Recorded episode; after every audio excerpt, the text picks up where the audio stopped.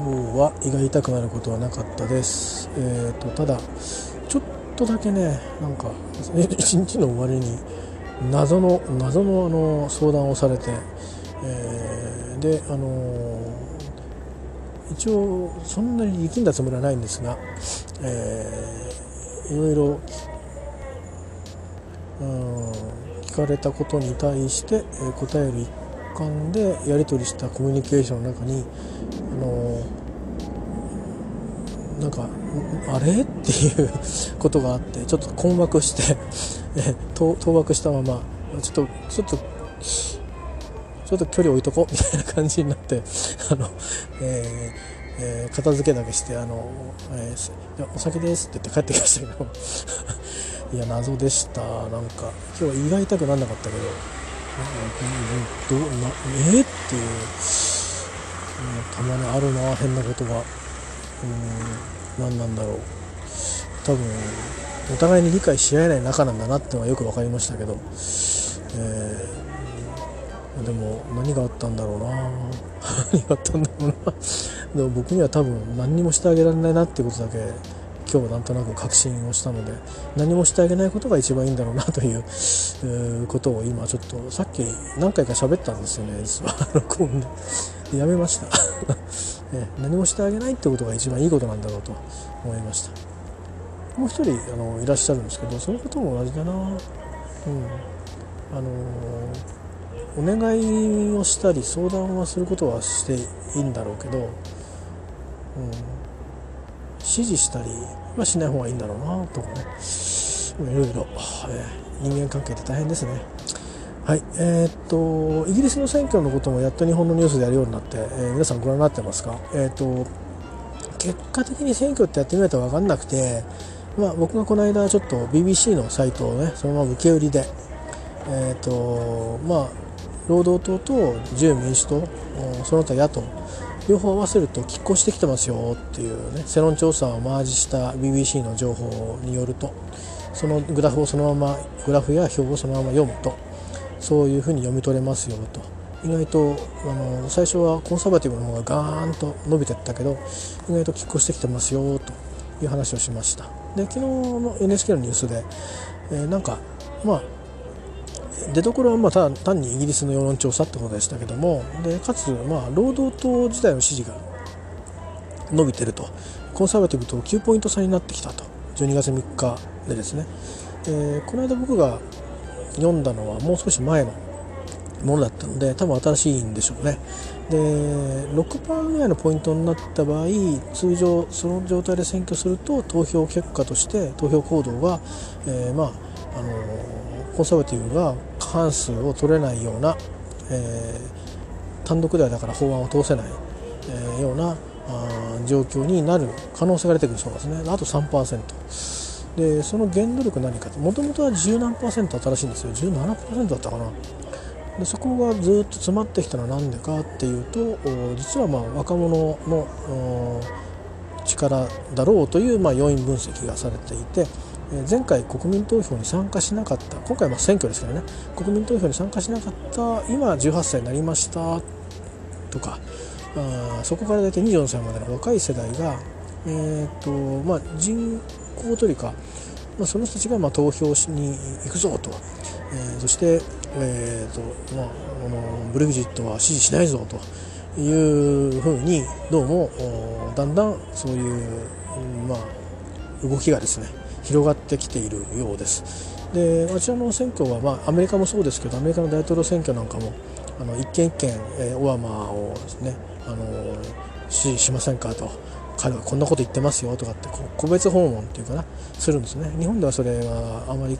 確か禁止されてるのかか規制されてるのか分かりませんけど、えー、イギリスも同じでイギリスもあの運動員の人たちが、まあ、回って、えー、どうですかって言ってまずその彼をお願いしますっていう前に大体まあ格好見れば誰を支持してるか分かるんだけども、えー、受け答えとしてはまずはあ今何が気になりますか？って言ってあのことでとかって言ってちゃんとこう会話コミュニケーションした後ででお互いにこう会話をしてもしそれが反対意見になってもあでもあの彼はこういうことすりますからなんかよろしくお願いしますみたいな感じであのやるやるできる人が結構多いわけですよそういうカルチャーだから。えー、まあ、で彼らはその選挙権とかを僕らみたいに戦争に負けてもらったいただいたっていうじゃなくて勝ち取ったっていう歴史があるのでもともと一般民衆もそうだしそれ以前に貴族以外の人たちもそれから貴族も人によってはね貴族も階級があるから 貴族の中でも上下があるからいわゆるその議員にこうね、えーと、議員がその国を動かしていくって議会がっていうようなところが始まった国でもあるんで、まあ、そういうカルチャーが根付いてるんですよね。でえー、ということで、えー、まあだから支持者自らじゃああなたは何番行ってみたいな感じでそういう運動の仕方をしていくんですね。ま、日本でもそのそういう割とピンポンってきてあの「なんとかさんを入れてくださいね」って「よろしくお願いします」ってだけ言いに来るあの某あの宗教系の団体の人がなんか自分たちと割と近しいと思われる政党の保護者の推薦に来ることが、えーと、ありますけれども、えー、まあ、それとは違うんですよね。ちゃんとこう政策みたいな今の問題意識みたいなのをシェアして、えー、それで、あのー、活動して、まあ、その結果、あのー、支持が伸びていってるそうです。ただまあね選挙は分かりませんからね。あの実際に投票に行ってみたら、まあ、その国民投票の時もそうですけど結局のところはイングランドの多くのそのまあ、えー、高齢者までいかないのかあ40代から高齢者までの人たちがいろいろな理由で、えーま、むしろまあその時の多分保守党に対する反対票に近かったと思うんですね。であと EU っつっても、まあ、あの自分たちの雇用が保障されてないっていうそこが弱いっていうことのあはけ口になったという感じだったと思うんですけどその問題が大きくて、えーまあ、投票が僅差で。えー、ブルグジットを、ね、あの EU 離脱するっていうことに結論としてなったわけですけど、まあ、今回はどうなりますかねあのまだ今回まずまず選挙ですからねブリギットするっていうのも一回決まっていて、えー、EU とはもう合意もしていてあとは1月31日より前に議会が承認したら出ていくっていうことになってるんですけどこの選挙はあの結局それを議会が承認しなかったのでもう選挙するしかないということでまあえー、ボリス・ジョンソンはもうこの際もがっつりあの、えー、多数派を持ってそしてあの要はグリッドした後の政権運営もありますから、えー、そのために選挙を打って出たとだからで労働党もいやいやもうチャンスだとこれはということで、まあ、合意をしてじゃあ選挙しようということになって選挙してるんですね。でまあ、今レイバーの方がえーと、自分たちが、まあえー、マジョリティになったらば、まあ、政権を取るわけですね。政権を取って、まあ、多分労働党だけで単独政権はできないと思いますけど連立になると思いますけど、えーまあ、EU と調整をしてその案を国民党にかけると、えー、いうことに言っています。したがってあのブリグジットしないとは言ってないんですね。でも多分国民党をかけるとその案では嫌だと言ってきっと今の国民はおそらくブリグジットを否決するんじゃないかという見方を持ってるんですね彼らはね。まあ、だしその今労働党を支持しようとしてる国民はブリグジットしてほしくないと思ってるから労働党を応援してる。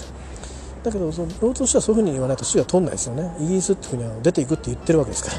ら、うん、出ていきたいと思ってたんだけども国民が望んでないと。これは出ていくわけいかないよね。っていうロジックに落とそう落とそうとしてるわけですね、まあ、どうなりますか。来週に迫ってまいりました。えー、っとね今週はこれで、え、仕事が終わって明日は何も予定がなくてですがえーと、昨日まで見てた地震の番組じゃないですけどいきなり突っ張りをちょっと立てるにはですねいろいろこう家族にも相談をしなくちゃいけなかったりするので、まあ、まずはあのその前に自分の今のちょっと汚れた部屋をちょっと片付けなど寒いんですけどね、えー、ちょちょこっとこうなお片付けの方針を立てようかなと思います。でまあ、あの今週も結構くたびれたので、えー、静養して。今週来週は本当は今週はねあの親のところに行く予定だったんですけどもうこの時期ですねあのまあ要は一つのねあのお家みたいなものじゃなんですよ。大きいんですけどね。大きい建物なんですけども、えー、ですからまあ集団感染みたいなのがあるといけないんで私がまあ仮にインフルエンザとかを持ち込んじゃったりすると中でそのお年を召した方が暮らしてますからそこで、えーと、インフルエンザだけでなくねいろんな風邪が流行ったりすると体力が弱っていろんな病気を併発してしまったりしてね、えー、重篤なことになってしまうんで一応この時期は去年からなんですけどあの、まあ、行け行っていいかどうか聞いてっていうかことにしてるんですよ。で去年1月からだったんですけど今週行こうかなと思っててただまあちょっと風邪が流行ってることもあってちょっと待ってくださいねって言って、まあ、相談を中でされたみたいなんですけどちょっとやっぱりあのこういう時期なんで、えー、っていうことはじゃあしばらく行かない方がいいですねって言ってじゃあまた暖かくなってからにしますって言って、まあ、ちょっとね母親の顔を年越しの前に会えないのも、えーと、寂しいし、まあ、母親も今は顔見せないとその気持ちを思い出さないかもしれないけど帰る時にちょっとムッとして怒ってるような顔するんででもちょっとね顔ぐらいあのお互い見せ合いたかったなと思うんですけど、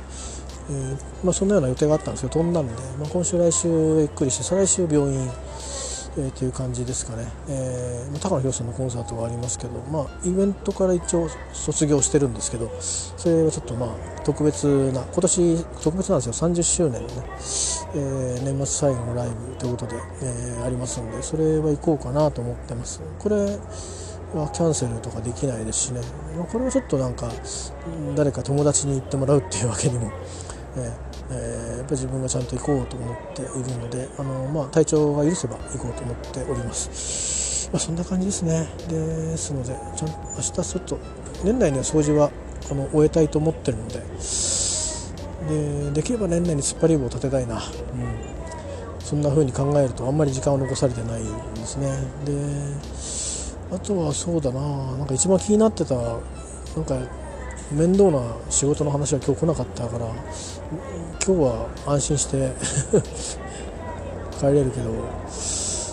週明けてそんなのが来たら時間がもう足りないから今更何言ってんだって話になっちゃうなと思って、えー、いうのがちょっとだけ気になってますけど、まあ、それも考えないで週末を過ごそうかと思いますね。で、えーと、あとはもし時間があったら、えーと、ウルフバンの、えー、クリスマスボトル届きました。それから、えーとスコッチモルト販売の40周年を記念したあスペシャルなあ、えー、モルトだモルトねバーティングしたスペシャルモルトがですねウルフバーンから届きましたのでこれを試飲をですね、えー、テイスティングをしたいなと思ってます。でどうしようかなと思ってねこの間メインゲームのやつとかもテイスティングしたんですけどでそれもスマホの中に入ってるんですけどなんかうまく撮れなかったんですよね。ちょっとお蔵入りになっちゃいそうな感じなんですけど、えー、と今度のもどうしようかなと思って、えー、ビデオカメラで撮った方がまあ映像はそこそこなんですけどね。ちょっと甘いんですけどいいなと思ってるんですけどね、えー、まあ、顔割らさなくていいと思うんでウイスキーと僕の手だけを映ってればいいのかなと思ってるんですけど、まあ、ただまああのーちょっとまたいろんな家の事情もあるんでね考えて、えー、やってみたいと思いますが、まあ、いずれにしてもちょっとあの味見ぐらいはしようかな。でもやっぱりせっかくだから撮ってね皆さんにシェアしましょうかね。はい。それも考えています。さ寒くなってきたんでえー、っとねこれで14分ぐらいですよね。えー、っていうのを僕1時間半ぐらいここで喋ってるんですよね。ちょっとなんかあの怪しまれてる感じもしないでもないので 帰りたいと思います、えー、どうぞあのあったかくして週末をお過ごしください。